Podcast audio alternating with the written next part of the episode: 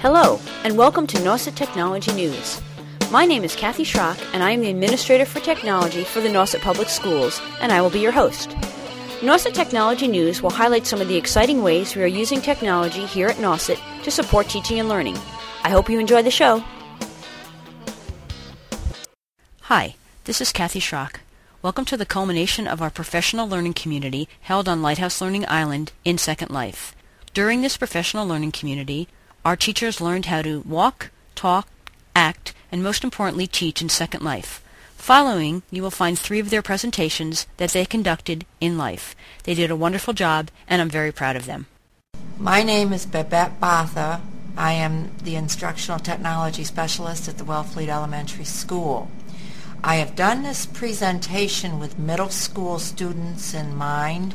I work closely with the Nauset Middle School teachers, technology teachers. The first slide demonstrates one of two-dimensional turtle logo programs that are in use at elementary schools. Picturing polygons from TERC's investigation software accompanies the student math textbooks. Children learn how to draw regular polygons by calculating the angles necessary to construct them.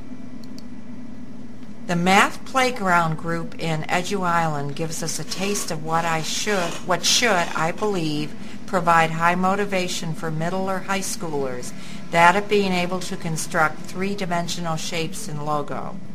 The Bumblebee project, as you can see, has the student program a bee instead of a turtle.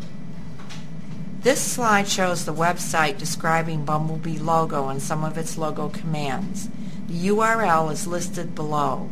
In case it is hard to read, the address is http colon double forward slash www.actionmath.com forward slash blog forward slash 2007 underscore zero six underscore zero one underscore archive dot html. The fourth slide is fiction right now. It shows a playground made of logo shapes. My vision is for students to be able to build their own playgrounds on Teen Island and have their avatars play on the equipment such as is shown in the picture. I feel that this would be a meaningful and appropriate learning experience in Second Life, of which there are so many. I am truly excited to be a part of the Nauset Lighthouse Group's Second Life learning experience.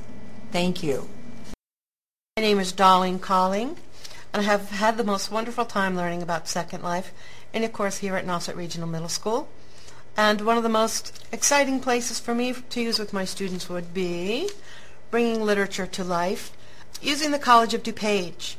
This is an outdoor oasis of literature at the college. You can arrive by going to Edu Island 3 at 229.81.22 on your map, or you may also get there by crossing the bridge at the end of Nauset Lighthouse Learning Island. You will be next door to Literature Alive and to the British Gothic Literature Castle, which is a really a lot of fun. You can scare yourself there. Now, I thought it really was scary following the sounds of howls and screeches. But let's go to the next one. My second slide is talking about some of the authors who are included here at Second Life. Some of the authors you can access here include Dickens, Hawthorne, George Eliot, Jane Austen, Edith Wharton, and Andrew Lang.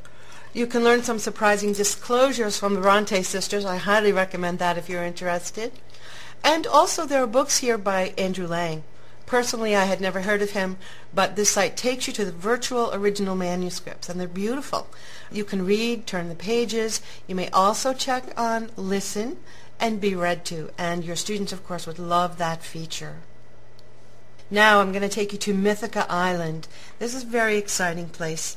I thought this was a great source of wonderful literature of many genres. If you go there on your map, Go to the large two-story window. Behind you, there's a gate around it. Now, there are fairy tales on the first floor, but we've really covered pretty much of that if you've already gone to Andrew Lang. So you can um, take yourself to the second floor.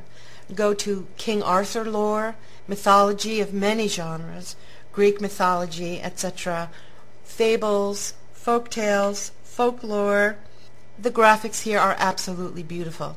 You can sit by the fire and meditate, or you can look at this example of what it looks like.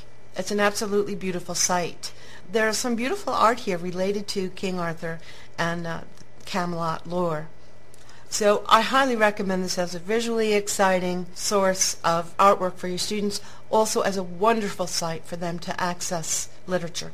So I hope you've enjoyed this presentation. Maybe I'll see you there, and I'm signing off for now. Hi, my name is Kim Joy Fizzle, and I did my presentation on motivating student learning using Second Life in the classroom.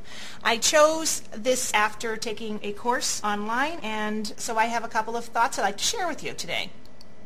I'm a technology specialist at Nauset Middle School. When we look at Second Life, there are two different major ways we can motivate student learning. One would be to engage the learners, and the second would be to showcase student work. And I'd like to show you an example of each of these. We can use technology to stimulate student learners by having students experience things in real life. Here you see some examples of students learning about real life by walking through the Computer Museum in Boston. Here they have hands-on experience, they're touching things, visually looking at things, and students find that very engaging. Second Life has the same type of possibilities. Second Life has a computer museum located on Edu Island. This computer museum presently is not complete. It's looking for people to help finish it. But if it was finished, it would be a wonderful resource for students to be able to actually walk into, be able to experience the different parts of the computer and see how they interact and work together. The second thing that we can do to motivate student learning is by showcasing students' work we all know that if students know that they are working for an authentic audience, that they will work harder and put more effort into their projects. In Second Life, you can see that we have several different places where people have showcased their personal work. There is the Louvre Museum showcasing artwork, and students can walk around, view, and see these different pieces of artistic creativity.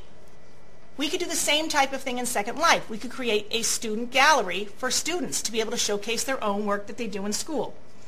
They would be able to put their piece of work up in the gallery. They could have a note card explaining the reason that they created their piece and any information a visitor would like to see. And we could even add a museum curator.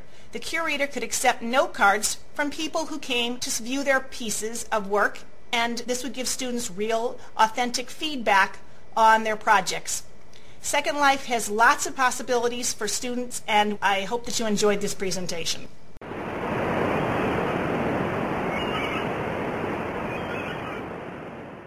Bye-bye.